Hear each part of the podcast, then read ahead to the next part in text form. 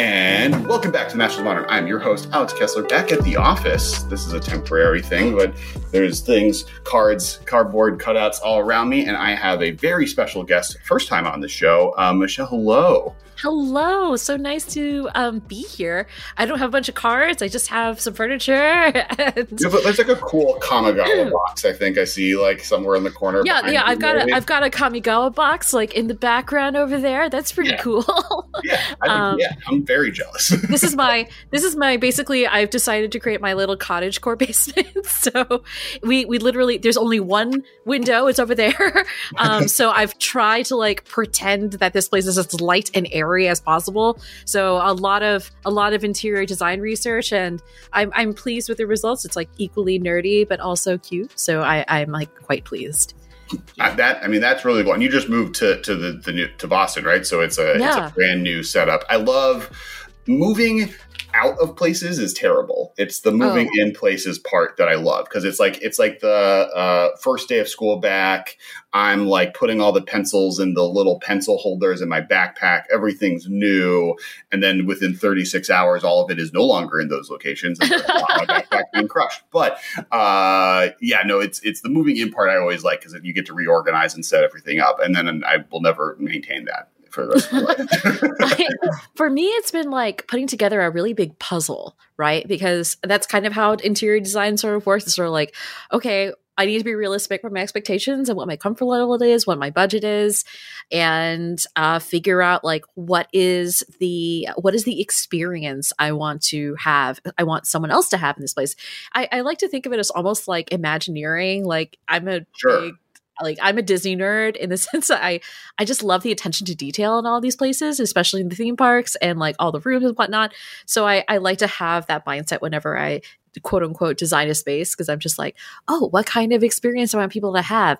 What do I want them to notice? Like, what's their focal point? Like, if they stare at it enough, what new things will they pick up? So I, as a result, I drive myself absolutely up the wall trying to figure out like, how do I make this whimsical and delightful while also functional? it's Very Um, important. yeah, I'm I'm a big me and my wife have different beliefs on this, but she's definitely like, I don't want anything on countertops, minimal bookshelves. I want everything to be like very specific and placed and singly focused. And I'm like, how much wall space can I fill with art and how many bookshelves can I pack with books and trinkets and comics and artwork or whatever? Uh, and so you definitely like when you go to our house, there's like my office, that's that, and then there's the rest of the house, which is her aesthetic. uh, and I will admit hers definitely looks nicer. But um, so very briefly, uh, can you uh, let every, our listeners know, you know, who you are, what, what type of content you've made in the past, and your your your background as a magic person? Gotcha.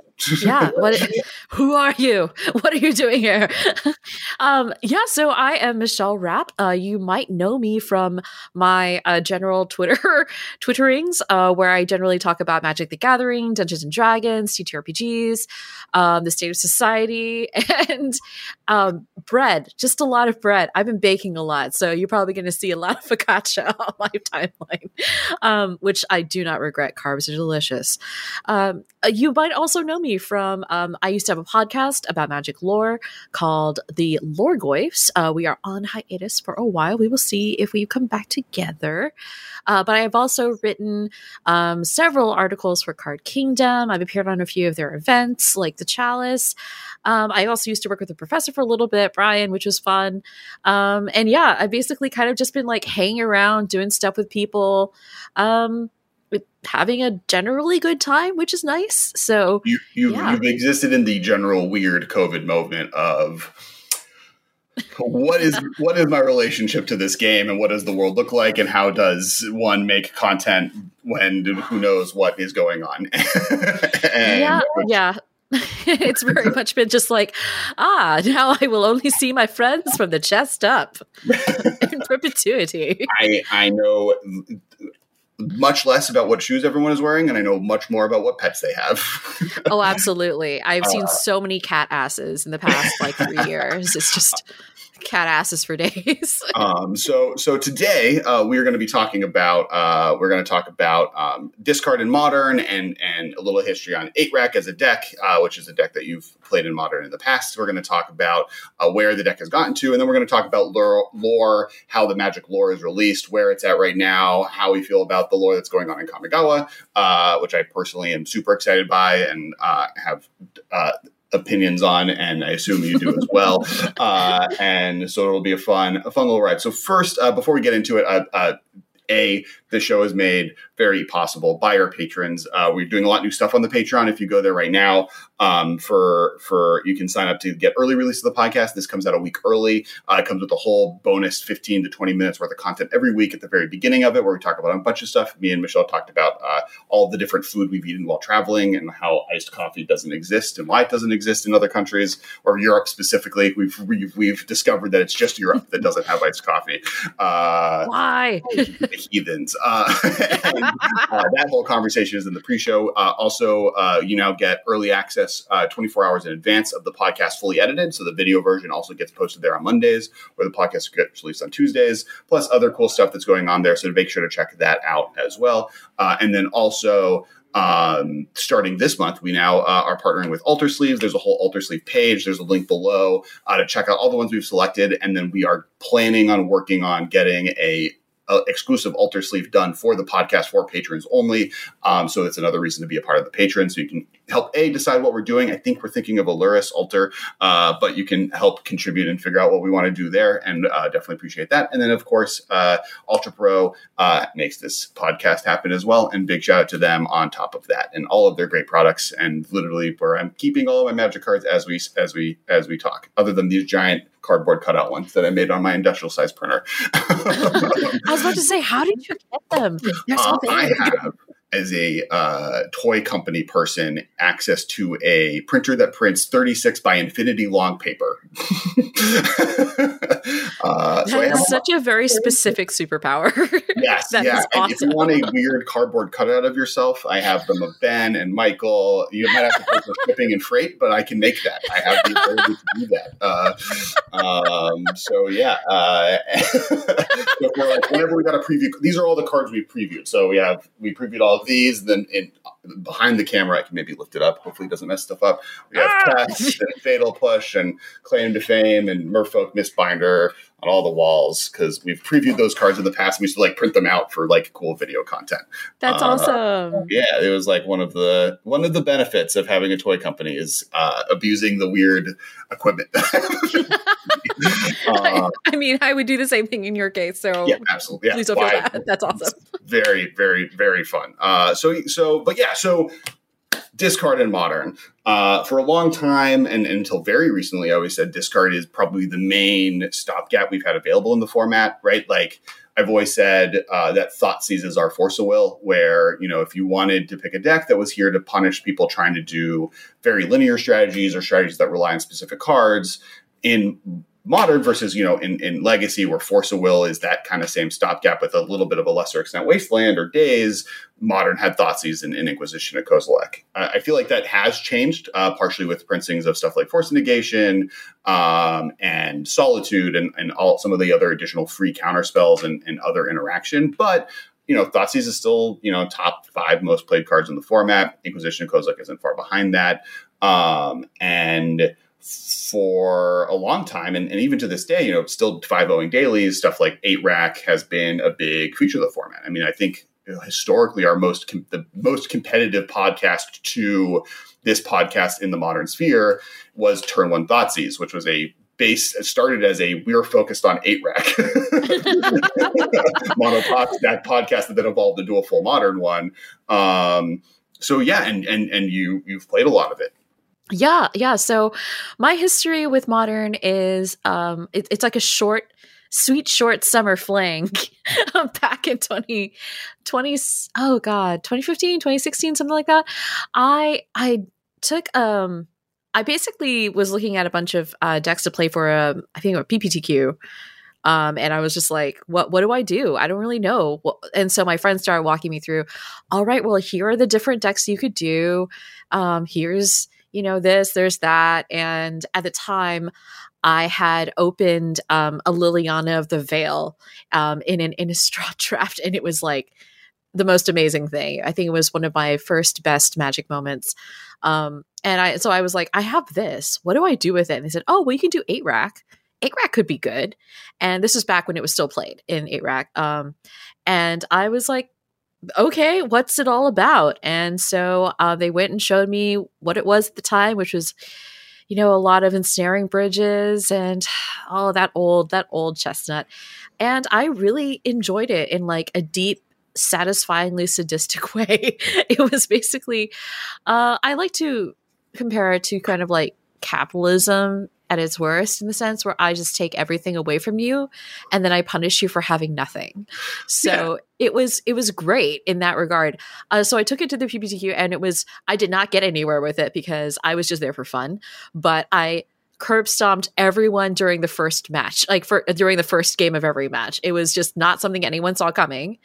And then they were like, okay, now we're gonna board in some artifact hate. And I'm like, okay, well, this is gonna go badly. But I appreciated the first the first game, which usually ended in about three minutes. where it was just like, I just take everything from you and you're dead.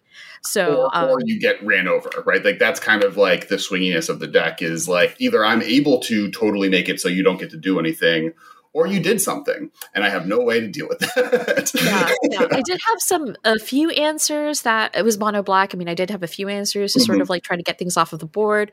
So that was um a pretty uh, fun. It was a pretty fun time, but yeah, I, I played it for a few months, and then for a, a little while because of the Vorthos um, aspect of it, I was really excited by Jeskai Harbinger because I mean it's Nahiri bringing Emrakul, and I'm like, this is like the story. I love that. It makes me so happy. Um, but didn't really get to take it out for any PPTQs, just just eight rack. But right, um, that's, well, that's when that deck started happening. Is kind of also the end of PTQs. Yeah, basically. So I was like, well, I guess this is not happening anymore. So I'll just take these cards and and look at them. just just look at them real good. Um, yeah, but it was um, I, I really loved uh, just sort of the efficiency of um, of eight rack. I loved the fact that it was uh, this one that's something I really love um, about playing Magic is like I tend to play I like very elegant plays. I like something that's very efficient. Um, doesn't take too long, just gets right to the quick of it, and it's it's like beautifully. It's I don't like something. I mean, burn is also kind of like that, but I I don't tend to like it quite as much. Something that's like a very efficient little Rube Goldberg machine, just like what 8 Rack used to be, was precisely what I loved. So it's a deck that always has like a, a soft spot in my heart. Well, one of the things that's cool about it is like it, it, it, like burn is taking an access of magic where you can attack someone on and then leaning into it so hard that you accidentally win. And burn is damage to the face, and eight rack is you know, and and, and I guess I guess the, to establish what eight rack is because it isn't a big piece of the metagame as much anymore, though it does still see play, and we'll talk about that in a second. Is you know, it's, it's leaning on this card, the rack, which is an old card. Like the the it's been kind of the face of discard cards since basically Magic started existing. I think its first printing is is it an alpha? As almost as old as you can be as a magic card. um, and, and, back then it was always a piece of pace of these discard decks, uh, though discard was, you know, more leaning on cards like duress. Not creatures were very good back then, but um, and uh, was was kind of one of the weird grandfathered cards into modern because it's on the time shifted sheet, and that's how it kind of always existed there and then the card shrieking and and then, then the card shrieking affliction was printed in return to ravnica so now you have which basically does the same thing. So Shrieking Affliction is one black enchantment at the beginning of each opponent's upkeep. If that player has one or fewer cards in hand, uh, they lose three life. And the rack is one mana at the end, uh, one uh, generic mana, so it's an artifact. At the end of target opponent's upkeep, the rack deals uh, that player one damage for each card in his or her hand, fewer than three. So they both basically, for very efficient one mana cards, will slowly kill your opponent for having no cards in hand. And so then the rest of the deck and on permanents that are hard to deal with. And so then the rest of the deck is here to make it so you don't have any cards in hand. And if you don't have any cards in hand, you are likely not winning. Quickly. So you have your little artifacts that don't do anything but kill do like three damage to them once a turn have the time to kill your opponent because you're preventing them from doing anything else without having any cards in hand or in play. Um, and to give a little background on my my background with the deck, uh, so I've actually never played eight rack in modern, but my number one legacy finish of all time is off of uh, Smallpox, which is a which mm. is basically the translation of that deck into that format, where you don't win with uh, the rack or shrieking affliction. Back in the I don't know what they win with now, but back in the day we were winning with uh, cursed scroll, which lets me like do damage to a, a, creature or opponent based on me naming a card at random from my hand, but I also didn't have any cards in hand, uh, and playing Dark Ritual into Liliana the Veil on turn one. That's yep. generally how you won. yep, that's uh, uh, yeah. Dark Ritual into Liliana the Veil. Liliana the Veil was so great at the time. Oh, I miss such a good card. yeah, well, that's I mean that's like a, not an argument for Lurrus being banned, but like that's kind of the main reason Liliana isn't seen play in the deck anymore, right? Is the decks that want Liliana are decks that want Lurrus, and they want Lurrus more than they want Liliana, and that's because mm-hmm. because because right now the deck is seeing play, right? It's just it's a Lurrus deck. It's playing three Dark Confidant, three Fatal Push, Funeral Charm, Inquisition of Kozilek. Thoughtseize, uh, smallpox, and then you know some of the just more efficient discard spells like Wrench Mind, Raven's Crime, uh, and Funeral Charm as just like different ways to do it. It's playing an Urza's Saga package. It's playing Mishra's Baubles now because you have Lurrus, and Lurrus makes that deck. I think it's both the reason. I think though, if I were to like guess, uh, and and and from the experience I've had playing against the deck now, Lurrus definitely feels to me like the reason this deck isn't as popular as it could be because it is always going to be an available option at at a speed that you can't get rid of with mostly sorcery speed discard. That just is always going to be able to rebuy cards. Re- like the the draw engines of the format are so efficient and so difficult for a deck like Eight Rack to deal with that it feels like it would be really hard to kind of fight against. Mm-hmm. Yeah, I've definitely been um like generally tangentially aware of Lurrus's impact on modern and how it's really just dominated that and Ragavan have both just completely dominated a lot of what we see nowadays the top few deck lists, um, which is a little sad. But I mean, I guess the argument is that it's still a healthy meta and it's going despite all of it. So yeah, it's it's weird, right? Right now, modern weird. is in a in a position where there is a very large quantity of decks and strategies viable right? Mm-hmm. Like uh, you can pretty much play anything you want to play, including a discard. I mean, the the the, the other side of, of eight rack is that the red black mid range discard decks, which play a significant amount of the same cards with some cards that are upgrades, are seeing play and have top aided uh, semi regularly different events. So it's not like this discard direct strategy has gone away. It's just moved into that red black status. And, and one thing with eight rack, like, you know, we joke that mono black is actually the only monocolor deck to never win a pro tour. Like every other color combo has, or not pro tour, a, a Grand Prix. Um, and like one of the po- reasons that eight rack has always been so popular is its budget value. Even with Liliana the Veil, it has always been, you know, the mana base is significantly less expensive because you don't have to deal with having fetch lands. You don't have to deal with having shock lands. Most of the cards, other than Liliana and Thoughtseize, were in the realm of five dollars at most. Mm-hmm. Um, now, as different decks and different strategies got better or worse, like for instance, if you're playing the Dark Confidant version, that would you know that's an extra two hundred dollars for the deck, but you don't have to play Dark Confidant. There's versions of the deck that we're seeing play that didn't rely on some of these more expensive cards. Liliana of the Veil, for instance, right now isn't seeing play. Um, so so it, it is this great little on board into the format that lets players play a control strategy right? Mm-hmm. That's that's one of the the benefits of it versus you know, a lot of times people think like, oh, the only way, the only budget decks to get into to format like modern are stuff like Affinity, Burn, Merfolk, Elves, all of these strategies that are generally going to be very like aggressively minded. And Smallpox gives that control player the ability to get into the format playing a deck that they like, uh, that is still not within the same price point as some of the more, you know, if I'd open up a Liliana, for most of modern's history, your two options were eight rack or Jund, and Jund was a nice five grand, and eight rack was a nice three hundred dollars. yep that that um, was the main re- one of the main reasons why I actually chose eight rack because at the time people were like, you could play Jund, you're just going to need some goyfs and all this and dark confidants, and yes, and all this other stuff, and I was like, I I think you know that's a big investment for someone who is thinking about modern, not necessarily going to commit to it. Um, so I'm going to go with this route, see how I feel. And I really loved it. I mean, I've had a chance to pilot a Gen deck on occasion and it's been fun, but I just, once again, like the clean, like discard um, option of a rag was always just um, a thing of beauty in my mind. But also, yeah, yeah. Mm-hmm. go ahead. I've also always liked Eight Rack as an onboarding location for people because its cards that are expensive are more versatile and more usable in other decks within the format, right? Like mm-hmm. Merfolk, Affinity, Burn, even Tron, all of them are relatively inexpensive to get into. But one of the reasons they're relatively inexpensive to get into is because all of the cards you're buying are only playable in that deck. Yeah. You like Ravager is played in one deck. Now, two, if, well, Affinity is arguably gone, and now Hardened Scales is the deck that plays it, whatever. But um, Tron, like Karn, is expensive, but you're only using Karn in Tron or Commander. yeah.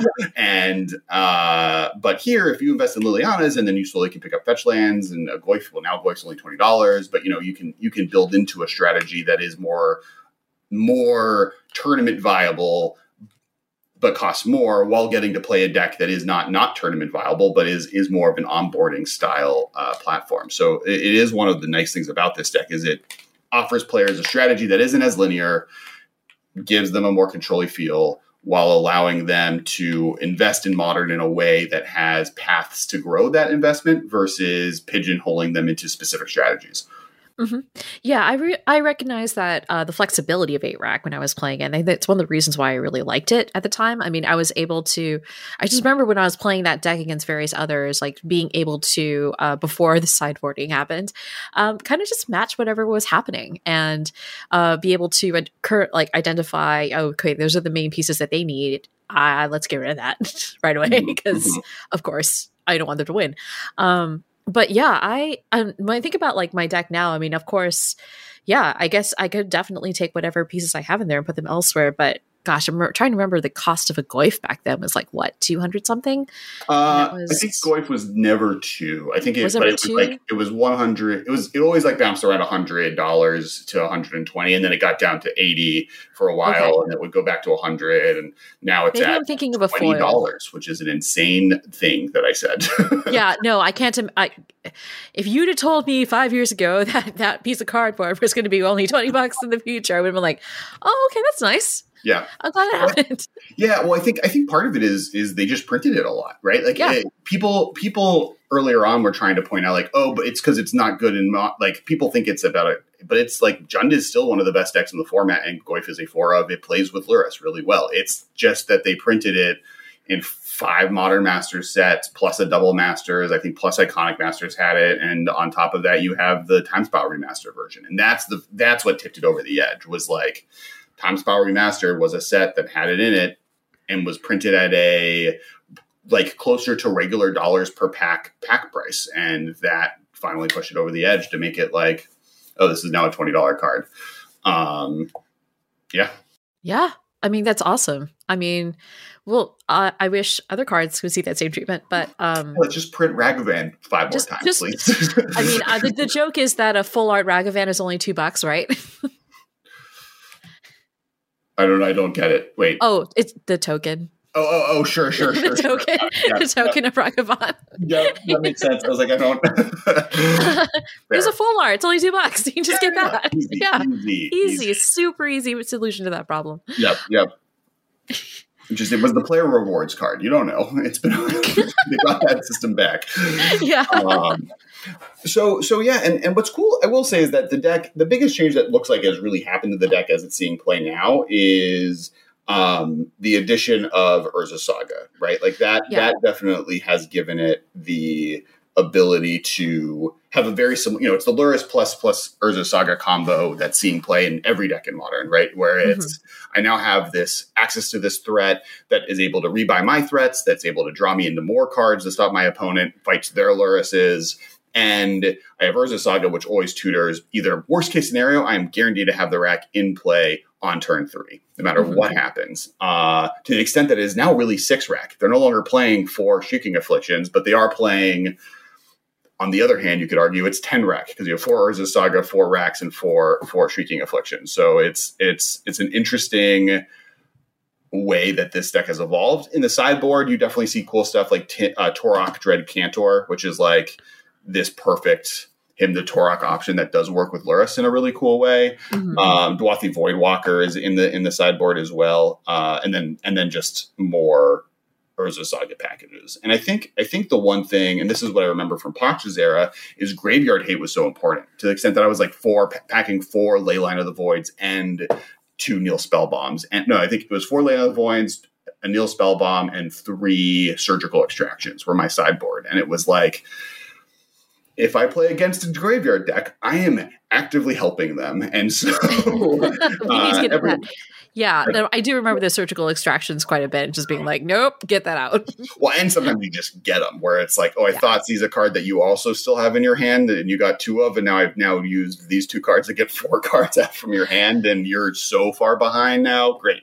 Um, and yeah, so it's it's it's I do recommend this deck to people, and then and then kind of to the other version, which is the Rakdos one, and this is once again Solaris deck.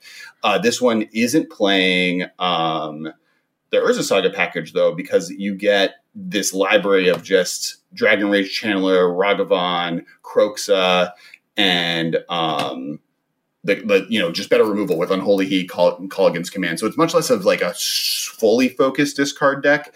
It's more just I'm playing the full suite of Inquisitions and Thoughtseize. I'm playing you know and and Kroxa instead of eight racks, where you have this continuous access to a Titan that comes back every turn while discarding their hand while doing damage while being a six six while escaping every turn and every other text on this card, etc. so it's a little bit more multifaceted, but it looks like it's to its benefit here. A um, little bit more um, interaction and just sort of, yeah, a little bit more multi-purpose. And, so and as I said, yeah, it's evolved. yeah, and it's kind of the point that like as I said before, you start with 8 rack, then you evolve that into Rakdos mid range, and then that evolves into Zoomer Jund, and then evolve. Like as you slowly add these pieces, you're able to become a different deck, and it's still using all these stuff that you had before. So it, it is why I think it's the best entree uh, into into modern or maybe any strategy. Yeah, baby. Other than you're going to make your friends unhappy when you make them discard every card in their hands. I mean, you know, no one needed those people anyway. Friends are overrated. Magic Friends are so yeah. Magic is magic is your only friend. you don't need other friends. this, is, this is maybe a nightmare. um, just but, cackle silently on your own in your kitchen table. It'll yeah. be great. But I, I, will say, even from like, you know, I've always said that my favorite decks to bring around with me are Jund and Jeskai. And that's because they have such a good interplay off of each other. And I think you could replace Jund in that conversation with an eight rack deck. The end game part of that deck is a little bit more of a slog than a, than a Jund because you're not beating them down. My removal spells are less versatile, but you're still interacting. You're still do, going back and forth on spells you're casting and dealing with threats in play and removal spells to affect them, which I think is the best, to me, is is my favorite version of Magic, right? It's not mm-hmm. two ships passing in the night, it's two ships trying to deal with the other ships with cannons. Yeah, with with uh, cannons and just I don't know, like bribing their sailors to come to your ship and then just leaving their ship unattended. It's yeah, it's a really interactive deck, and I think it's um, it rewards patience. It, it's a you know, it's one thing I dislike about, you know, the kind of interactions that you were mentioning where it's just two ships passing the night trying to each do their own thing the most quick, like the fastest, essentially. Um, in this case, you've got something that actually, you know, you need to pay attention. Um, you need to understand. So that's, I agree with your assessment that I think it's a really great, like, first step because it really teaches you to pay attention. It teaches you to be patient. It teaches you to pick your time. Um, yeah, and the, and it, it's you know right now it's five hundred and seventy four dollars for eight rack. The the dollars you're spending that are the most money are Urza Saga, which are as long as it doesn't get banned, going to be an extremely versatile card to own and in every format in Magic. Uh, Urborg Tomb of Yawgmoth, another one that's like a classic. A could be reprinted at any moment. B could be a card you only play two of. It can be one that you can maybe cut the corners on. Dark Confidant is a hun- is is the three Dark Confidants are a hundred dollars, and that's another one that there are other options. Even in the sideboard, bringing in just the Tourach, Dread Cantors, and Stel instead, you know, finding other solutions like the the that of the pieces, that is the one that is like the most easily replaced by other options. Be it the Dauthi Voidwalker, be it Tourach, Dread Cantor, be it uh, even stuff like just like feed the swarm, which uh, and removal spells or card draw spells that get you over the over there. So, and then everything else is like less than fifty dollars for a playset.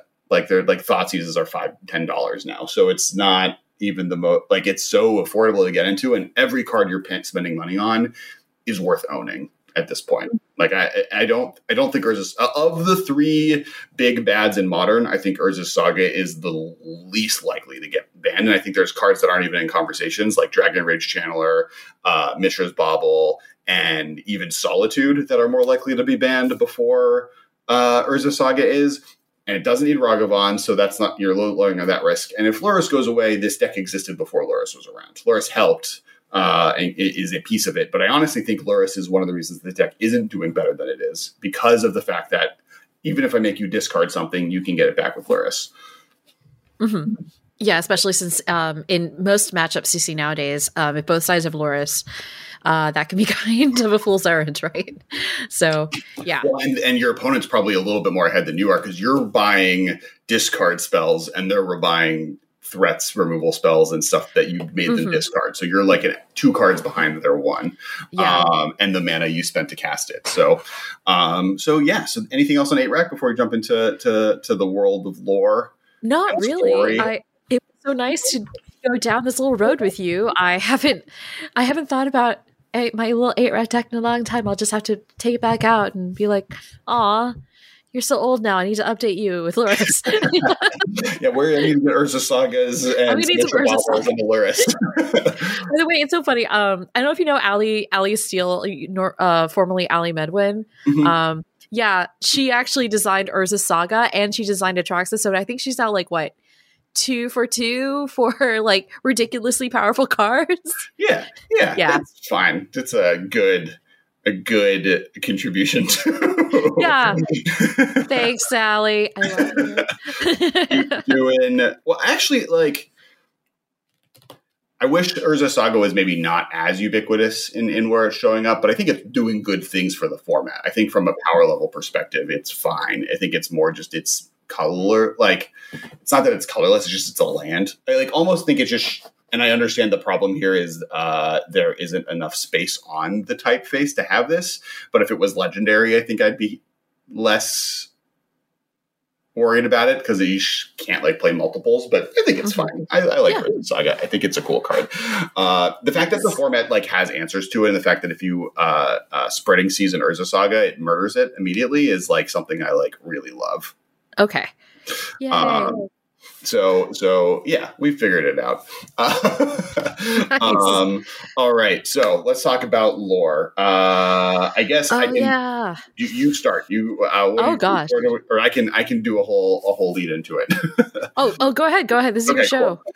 have so, fun magic lore exists. I, one of the reasons I'm as excited to get you on is because I love talking about magic lore, and Ben hates it. Uh, like, he, like partially from a perspective that he just doesn't know anything, and there's so much different stuff, and and it's really fascinating too because like I would say. Uh, I have a TikTok and, and make a bunch of content there as well. If you don't follow me, listeners, you should. Uh, TikTok at Kess Wylie, whatever. Uh, but lore videos, there are some of my best performing ones. I think people do love lore, and it's so interesting, especially for new players, where I think a lot of them are on TikTok. There's a lot of lore that they don't know, and part of that is also because if you're a new player that joined basically since Magic Arena has been uh, added to the format, which that has brought in a lot of new players magic lore has been weird since then.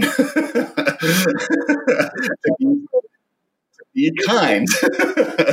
um, and uh, I, today I wanted to talk a little bit of like what's happened since Magic Arena kind of launched in the in, in the world of lore. Uh, why the success of Magic Arena has kind of caused this problem to happen, where like the success of it put too many eggs forward it, to me it feels like and then that was what caused a lot of problems and now we're just getting back to getting what it used to be and the era really literally since like right before that which was like Ixalan and the preempt of getting into the war of the spark where i think magic was at its peak in in, in storytelling. Mm-hmm. uh, yeah. We're, we're, getting better. It's getting better which is exciting which is really really exciting. I so um gosh when i think when so I, we'll start let's start when ixalan came out. Ixalan came out what um 20 2018 Something like before that. times. The before times. in, in the before times, there was a time where you could just read lore and it was good. Um, so Ixalan, it was always frustrating for me because it was both a draft format that I absolutely hated and a lore, and they also had the best lore of any of um, the the previous stories we've seen. At this point, you know, um, all of the lore had been written in house, and um, Alison Luhrs decided to finally take it upon herself and just write this behemoth of like I think it was like what 10 stories 10 12 stories Mhm. uh, covering um, basically all the events of Ixalan and Rivals of Ixalan, which was really amazing and incredible. And I think I think it just really gave us a, a hint of what you know lore could really be. Um, we it, the that the very old history of lore. Um, when we talk about things like Urza stuff, uh, old Dominaria stuff, old Phyrexia stuff. Um, we have things like novels and stuff like that. Um, but you know, oftentimes a lot of folks uh, nowadays, including myself, don't feel a lot of connection to the old lore just because it really hasn't aged very well.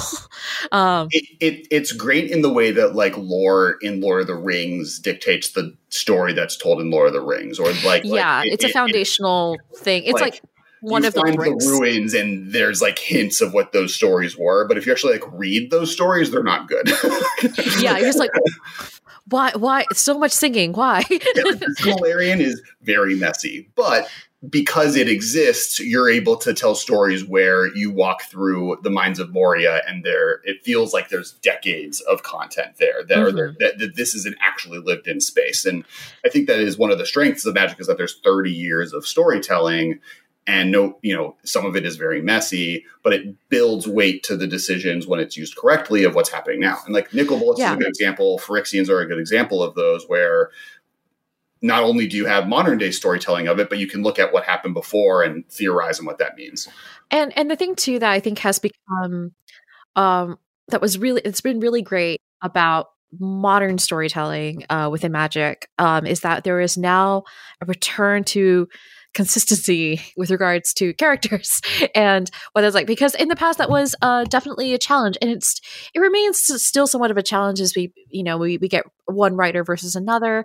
Um, but we you know depending on who was writing th- things back in the day like Sisse would be super badass. And then the next thing is like, oh no, Sisse is not badass anymore and has to be rescued. And you're just like, but I don't understand. So uh, now there's a much more consistent um, effort being put into consistent character portrayal. Not only that, but I think there's also a, a recognition of the power of story.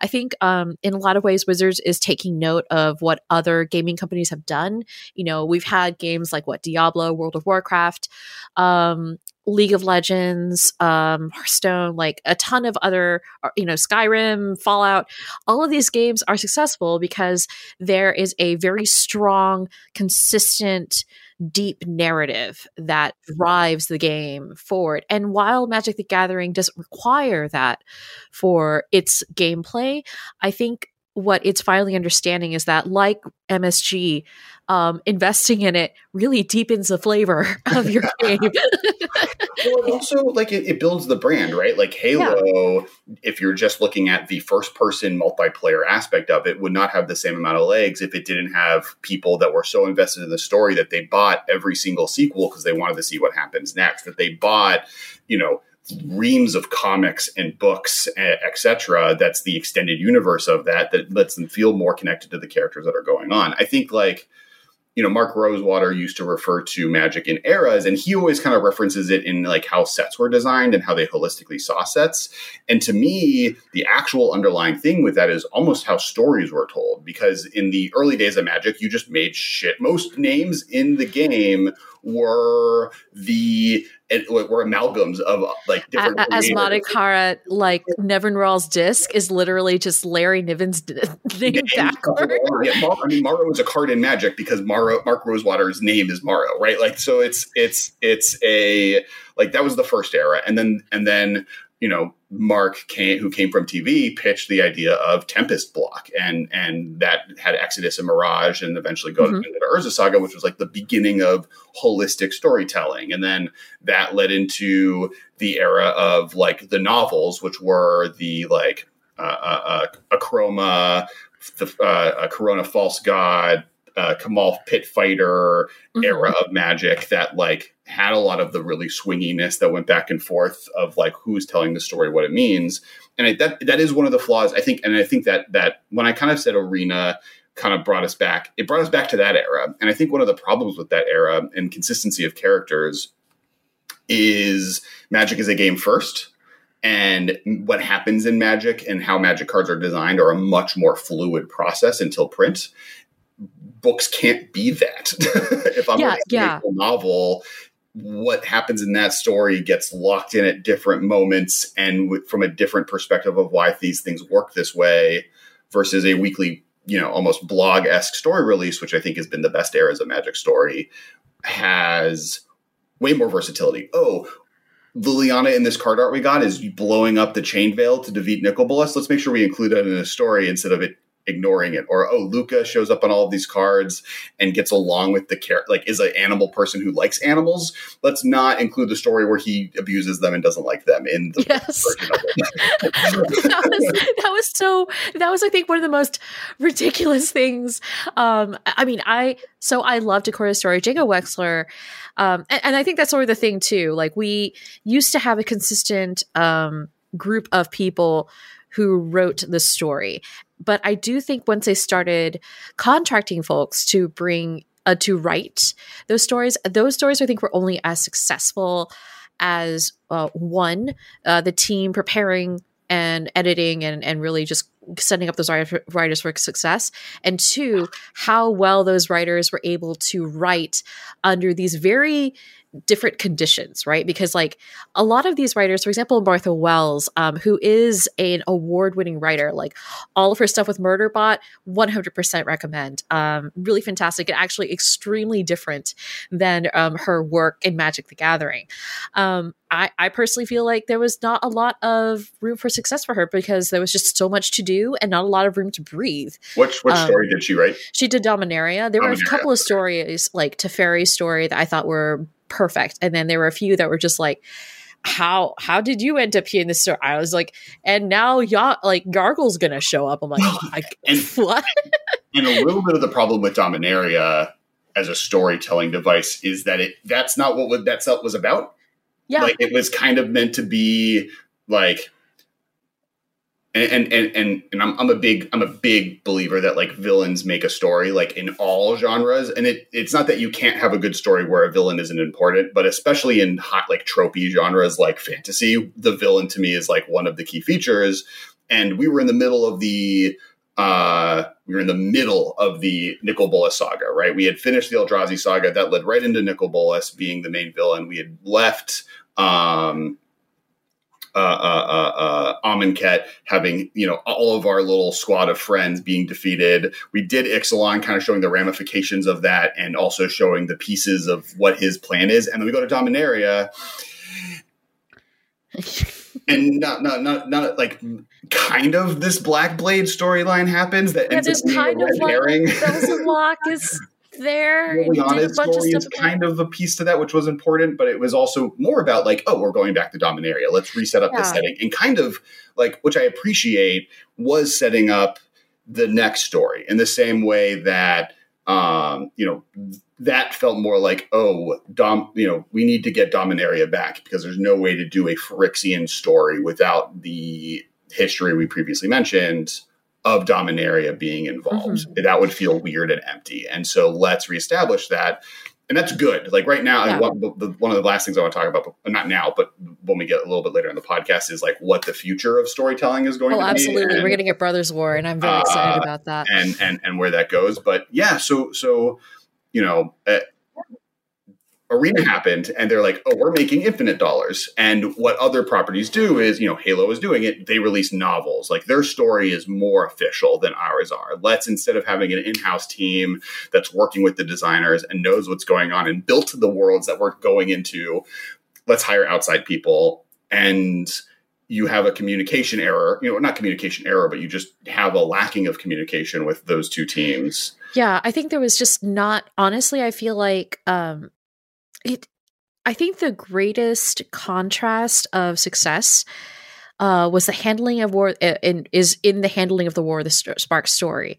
There were two writers nicky drayden and django wexler uh, both incredibly talented writers who i think were just successful in their um, imaginings of ravnica i think in spite of a lot of things. I think because because they had more freedom um, they're also seasoned writers. Like um, if you look at both of their resumes, Django Wexler has been known for his um, Flintlock fantasy series, starting with a, a thousand. Uh, I think just I can't remember all the names of his books, but they're really good, and you should read them. Um, it's basically the Napoleonic Wars, but magic and necromancy. Super cool. And Nicky Drayden has also done uh, quite a few award-winning uh, novels as well, including Temper and uh, The Prey of the Gods. Uh, when they brought in Greg Weisman, Greg Weisman does have quite a pedigree. Um, but ultimately, I do think he was not the correct person for the job because his background was very much in television writing and comics. These are two different mediums. I think what you want to bring in for what is basically going to be the apex of emotional traumatic experiences for these characters who've grown to love and know over like years right this is supposed to be the the zenith of the plot that we've been following for it, a really long was, time it was wizards avengers endgame i mean like yeah it, it was really, avengers endgame but yeah. not not that much though well, well, so here's here's here's like my biggest frustration with War of the Spark, right? Is if you ignore the book, and you experience it as it was experienced by most players paying attention to the story up to that point and through preview season because the Cole set was previewed and then the book came out. And it is Wizards' greatest preview season of all time. Like I will I will defend the War of the Spark story from that perspective because they told the story through preview cards, through content creators chrono- chronologically. Like every single card had a previewer and they were released in a chronological order that told the story from beginning to end in a way that has not been done maybe since Tempest where that was also done in Tempest where every piece of artwork was the next step. And that story is amazing. The like the actual story told on the cards. yeah, yeah, it's is, it's amazing because I mean you really get to see a plane go to war, right? Right. right. And especially one of the best, like my favorite plane is Ravnica, and it is something to see that the guilds finally come together and like fight, like seeing the the various like um the the various guilds like there were these there was a cycle of the of like pairs of guilds coming together and like mm-hmm. few their symbols into one and being mm-hmm. like, "We're gonna fight the zombies." That was great. Well, and, and, even like like the the the the subsequent cards of Gideon, like grabbing the black blade, jumping on the Pegasus, Pegasus getting shot by Oketra, him falling and then Rakdos catching him, him riding uh, Rakdos yeah. to stab Nicol Bolas, and then Nicol Bolas destroying the black blade, being like, "No, like, enough of this foolishness." it's like such a great series of cards, mm-hmm. and and then, yeah, and then that leads to like Liliana sacrificing herself to fight Nicol Bolas, and then Gideon sacrificing himself to save. Like all of that, amazing. The story of War of the Spark is an amazing story. If you don't read the book, yes, please do not read the book. The book was bad. Yeah, it and, was. It, it and the thing is like actually like the second one that was worse. the second one was was just strictly offensive in every sense of the word it was just straight up offensive um, and biphobic and terrible. But I, I, think that's the thing, though, because when you read uh, when you read War of the Spark, the the novel, it reads to me much more like a television script. Um, like this happens and this happens and this happens, this, this happens. Uh, there's some witty, witty things here and there. There's a couple of things that moments that do work, but as a whole, when I compare it to the Gathering Storm, the Gathering Storm is, I think, one of that compare uh, that together with Nicky Drayden's short stories. I think does a beautiful job conveying um, the diversity of a city. The um, that's that's the lead up short stories that led to the like mm-hmm. between. Mm-hmm I'm, i always forget now keeping Ravnica, the second Ravnica set of that block. yeah, yeah. Guilds, Guilds, and then Allegiance. I think yes, that was yeah, yeah, yeah. of Ravnica and then Allegiance. It was so good because, um, you know, as someone who lived in a city, as someone who lives in a city, you get to experience kind of every single part of it, you know, and I think they really got that whole thing, the the the hugeness of this of the plane. And, you know, Greg Weisman was not really there. Like I I didn't get the feeling of a plane wide war. I right. got like, okay, we're in like a studio set, you know, we're in you know, like Pine, I guess Pinewood. I don't know one of one of those other studios, Pinehurst. Sure, sure, um, sure. Yeah, and and, and, and I do want to like uh, defend at least uh, on my end my my like opinions on this book because like there oh, is no a, there's a version of it where it's like uh oh you guys are just hating on like because this is this is corporate fiction right and corporate fiction classically is significantly worse than non-corporate fiction not like the like yeah the halo books and star wars books it doesn't have to be well that's yeah. my point is i'm also a person who has read up until disney buying them every single star wars book and there are bad ones there are good ones i've read every single well i read every single halo book until I stopped reading them. Yeah. But like I, I read my share of like Star Trek books. Imzadi makes me cry. right, right. I and and so this isn't for the perspective of like this book is bad, but like all books of this type are bad. This is a perspective like these books can be great, and a lot of them are very good, and this one is particularly worse than those. Yes, it's. Uh, I mean, whenever I compare books, like I compare like written stuff like this, I don't compare it to like within its genre. I guess I compare it to like other fantasy like other genre fiction books that I've read. So like I I don't know if it's fair for me to compare this to say like N.K. Jemisin's The City We Became, but like that's where I am. Right, right, right. That's my those are my reference points because I've seen it be that good. Like we've seen it be that good, and that was why it was so sad that that happened, and then Forsaken happened, the book of which we shall not speak. Right. right. Um, but since then, you know, we have seen a really great and concerted effort from Wizards of the Coast to reinvigorate lore. And, and that's the one thing I like always give Wizards a little bit of a, uh, not a limb, but uh, uh, I'm willing to give them uh, uh, the benefit. You throw them a bone on okay. yeah, throw them a bone. Benefit of the doubt on a timeline perspective, right? I think they heard everyone on this, and, and not do I think that I know that because they then immediately buried and hid the book that was for Theros Beyond Death to the extent that it does not exist, even though it was written. yeah, it was written, and then they were like, um, yeah, we're not going to release that. All so the problems we... we... have with the Forsaken are worse here. yes, and, and uh, so that will never see the light of day. They then kind of like the Ixalan story came out, but it was a digital release. They like very much slowed down for the year that they had already made because they have that two year planning cycle. And then once you get to a year and a half and beyond for the Spark, it starts picking up pretty significantly. Now, to me, feeling like we're culminating again in um, in Kamigawa, where mm-hmm. where once again we have these short stories that are very well connected and very well done. We have a lot more care to not just the story they're telling, but the world they're returning to and the places that they need to respect by returning to this world. Uh, and there's definitely places for improvement. They can they can get they can get better than even where they're at. But in a lot of ways, you see the ramifications of of them listening to people and the problems that they had during that that moment where oh mm-hmm. our biggest storyline of all time had major issues and how do we fix it in the future? Yeah i i definitely felt that response as well um, with i think more recently strixhaven. So I definitely um, had a lot of issues with uh, uh, with one of the characters, a couple of the characters in the Strixhaven, namely Killian Li and his dad, uh, from Silver Quill, and just in, from the perspective of Asian representation within media.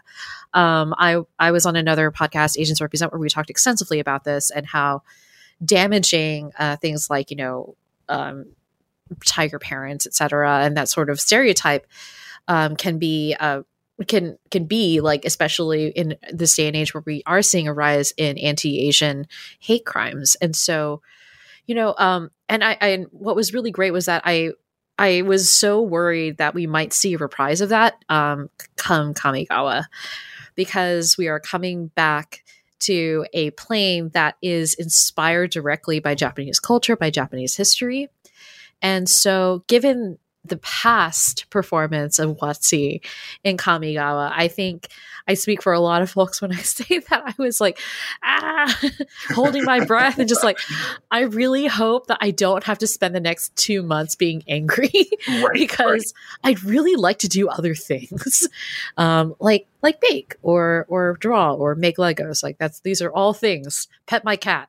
Um, pet my other cat. Um, th- these are all things I'd rather do with my time than like create op eds about like why this is actually incredibly um, detrimental to representation and whatnot. So I think that leads us to Kamigawa, where we have really, I think, a really compelling story. We're definitely laying down the um, like the ground for another big arc, and I think this time we're seeing the Phyrexians. Like we saw um, Vorinclex doing his Vorinclex thing on Kaldheim. I love that as each of the Praetors is showing up and having the little cameo, they are doing, they're making things wrong and only the way they can do as their as themselves. So like Vorinclex is just literally like running around the forest, like just eating things and like, just crashing through, just being like, like like some kind of rabid linebacker. Whereas Jin-Gitaxias is like, I will create all of these experiments and see what I can do with these kami. the, like the, the funny thing is like there's always been like thirstiness for and for you know reasons that are obvious, but I didn't expect that to then just extend to all of the Praetors as they are given their moments to shine one by one. And the fact that Turn, like, turns out turns out uh Jin-Gitaxias is just Ben Shapiro. is what oh, well, yeah, the voiceover in there was I was like, oh wow. Oh my god. I was like, oh, you're right. oh, now I can never not read that in that voice, and that hurts me.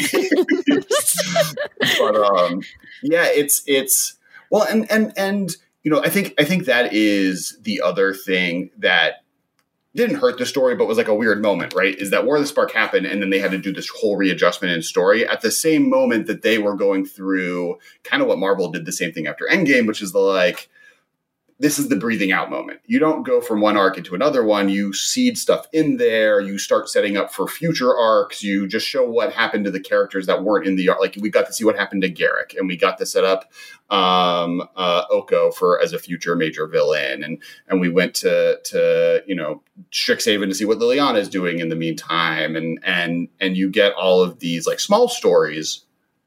But now we're like, oh, we're back and we didn't even realize we were back. We knew the Brothers War in Dominaria was happening, but we all thought like, oh, we're just going to see a flashback and return. Oh no, it's the year of Phyrexia. yeah, yeah, no, that's what's exciting about this, right? And I love the way you phrased it. It's just like, oh, we. It's kind of like we slipped back into this deep end of the pool without even realizing it, right? Because yeah, you were correct. Like for a while, Eldraine was fantastic. Kate Elliott came back for that. Um, uh, for that story and just knocked it out of the park. And we, we got to meet the twins, Ken, uh, Kenrith, and oh my goodness, but Will not Kenrith, Rowan, uh, Will and uh, Rowan. Right, Kenrith yeah. is his dad. Ah, my bad. It's been a long time since I've been thinking since I thought about Eldraine. Uh, clearly, um, I'm just so excited about Kamigawa. Oh, but yeah. um, yeah, it, it's just sort of like I just remember like Kaldheim story coming in, and also like wait no, it's the big green guy. what does this mean? Well, he killed didn't do you know, because because also up to this point, Phyrexian has been this infectious problem. So you know, even to the extent that like they found oil on Ixalan in a commander set at some point, like in Commander Legends. Oh, like, is Ixalan going to be Phyrexianized? They're like, no, no, no, it's just no, that's just dinosaurs. that's just dinosaurs. Don't worry, that's just liquid oil. dinosaur. We do a Wild West thing maybe with it or something, but like it's not, not Phyrexia. they need oil in them hills. um, but yeah, no, it's it's so cool to kind of see what is happening next. And I, I think one of the successes of uh, one of the reasons why story has been successful um, the past few sets is because I think there is concerted effort to make it so right within WotC. I think for the longest time, and from my conversations with other Wizards folks, like for the longest time, w- w- story was just sort of this thing that someone did on their own time.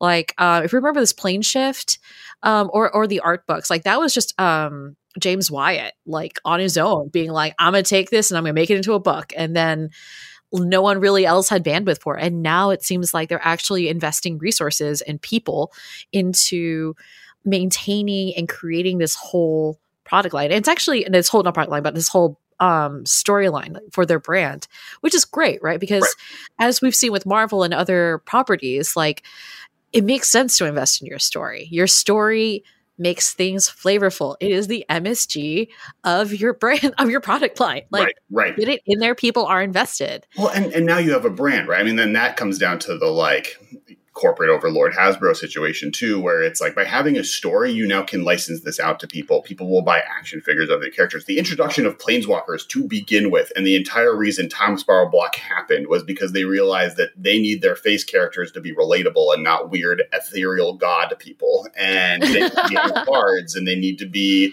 you know, stuff that you can actually like tell stories around.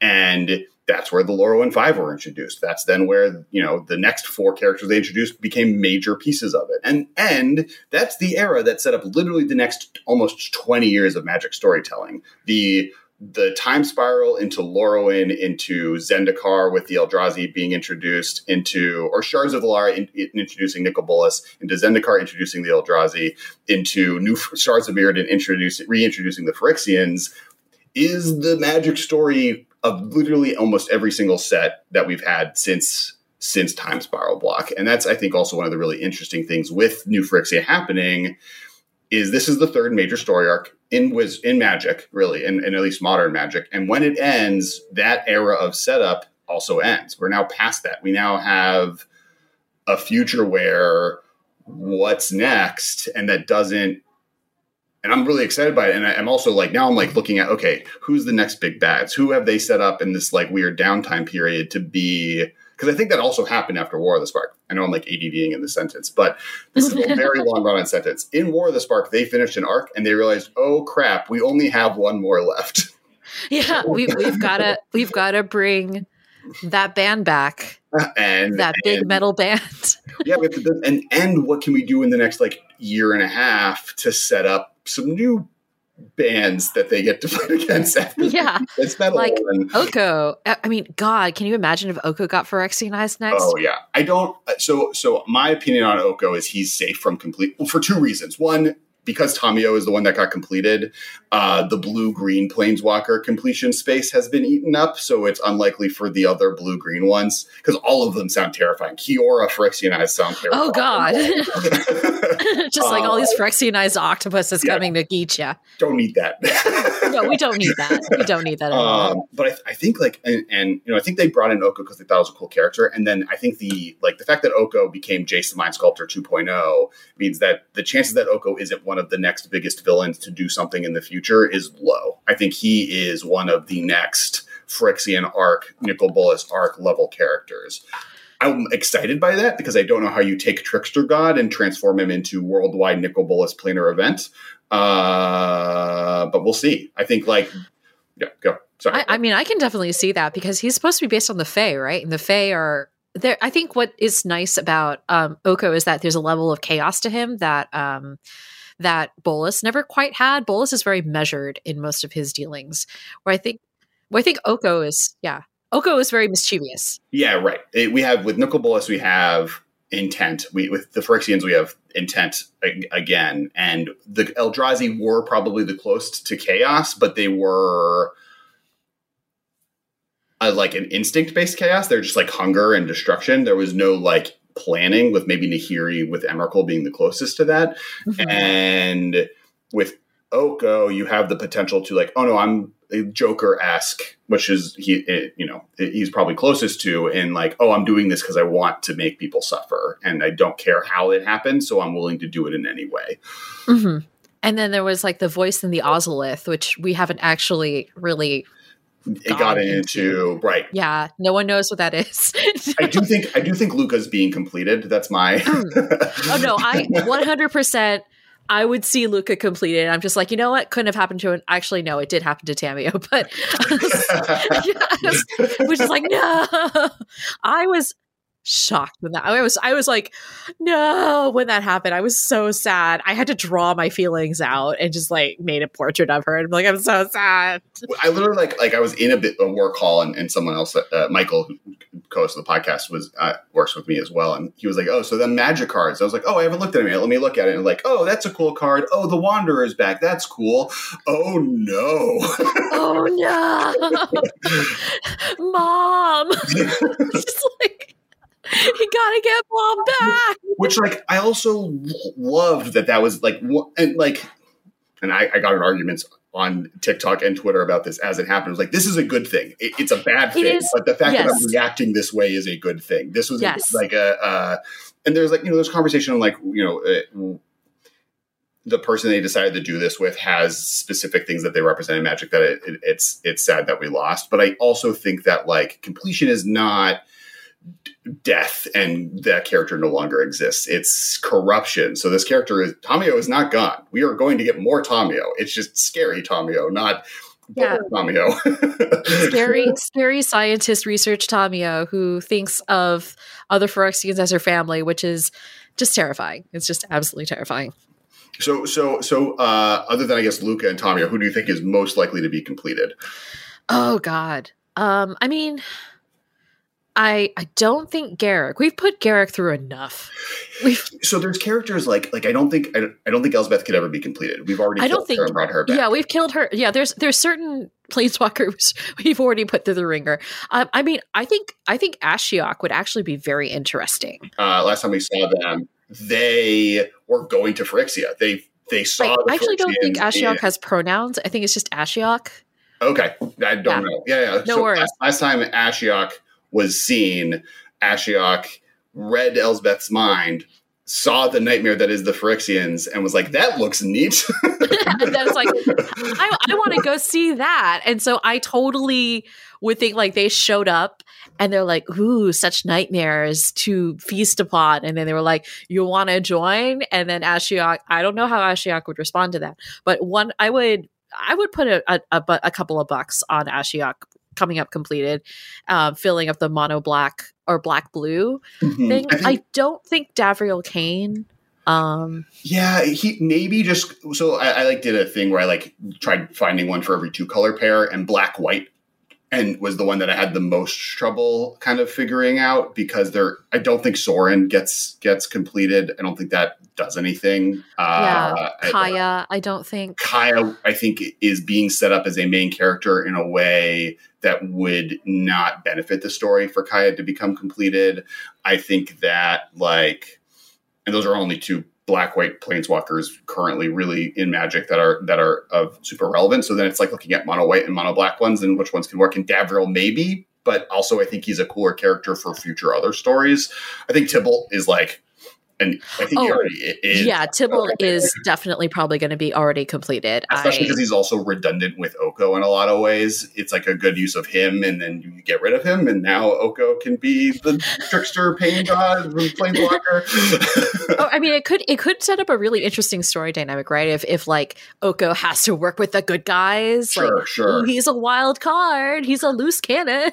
it could, it, yeah, I think I think actually to me, Tezzeret I don't like Tezzeret's a weird one. That's that's another one where I almost feel like there's a chance that Tezzeret ends up being set up as the continuation of Phyrexia post this. Like he doesn't get completed in the story arc of the Praetors being defeated, but he then is the the next step in keeping Magic's greatest villain of all time alive for the third time they have to fight him in 30 years. um, but yeah, I think I think there's a lot of really cool. There's one a lot of people really like the idea of um, Johnny being Phyrexianized. Uh, when I posted this. I could see that. I can see that. And I also think it would be incredibly sad. Um, I don't know. I'm also just like, but heroic intervention. right, right. well, he's he's a he, I like had dollars on him dying in War of the Spark, right? Like because I thought he would also die because every mentor, he's a mentor character. He's right? Obi Wan Kenobi of Magic. It, it's him and Teferi, and Teferi had just been brought back and had a lot more stories to tell. Where like a Johnny kind of doesn't have anything to do I like that expression on your face. Just Kill him. Johnny. It's just like cat dad's done. Nicol Bolas is dead. I mean, maybe Well- there's a story on Alara to tell. Do you need a Johnny for that? Like every other character has been to I mean- at some point. What do you think of Ugin? What if Ugin got completed? I think Ugin would be interesting, but to me, Ugin's like in my head a, a next villain. Really? think Yeah, I had that thought too. I think he's like Well, he's an old walker, right? All old walkers are assholes. Oh, correct. I, I, I like he's he's like the the representation of why centrism is evil. Where he like has been involved with every major bad guy, and he's the reason that he had a moment to stop all of them and decided not to on purpose. he he decided to like suddenly do what was it? Um uh, like Attenborough's principle, like even if you morally object to something, you can't you can't like involve yourself. Right, It's right. just right. like, are you like great? I guess I don't know. In my head, ever since I've heard that phrasing, I'm like, David Attenborough is the voice of Ugin now.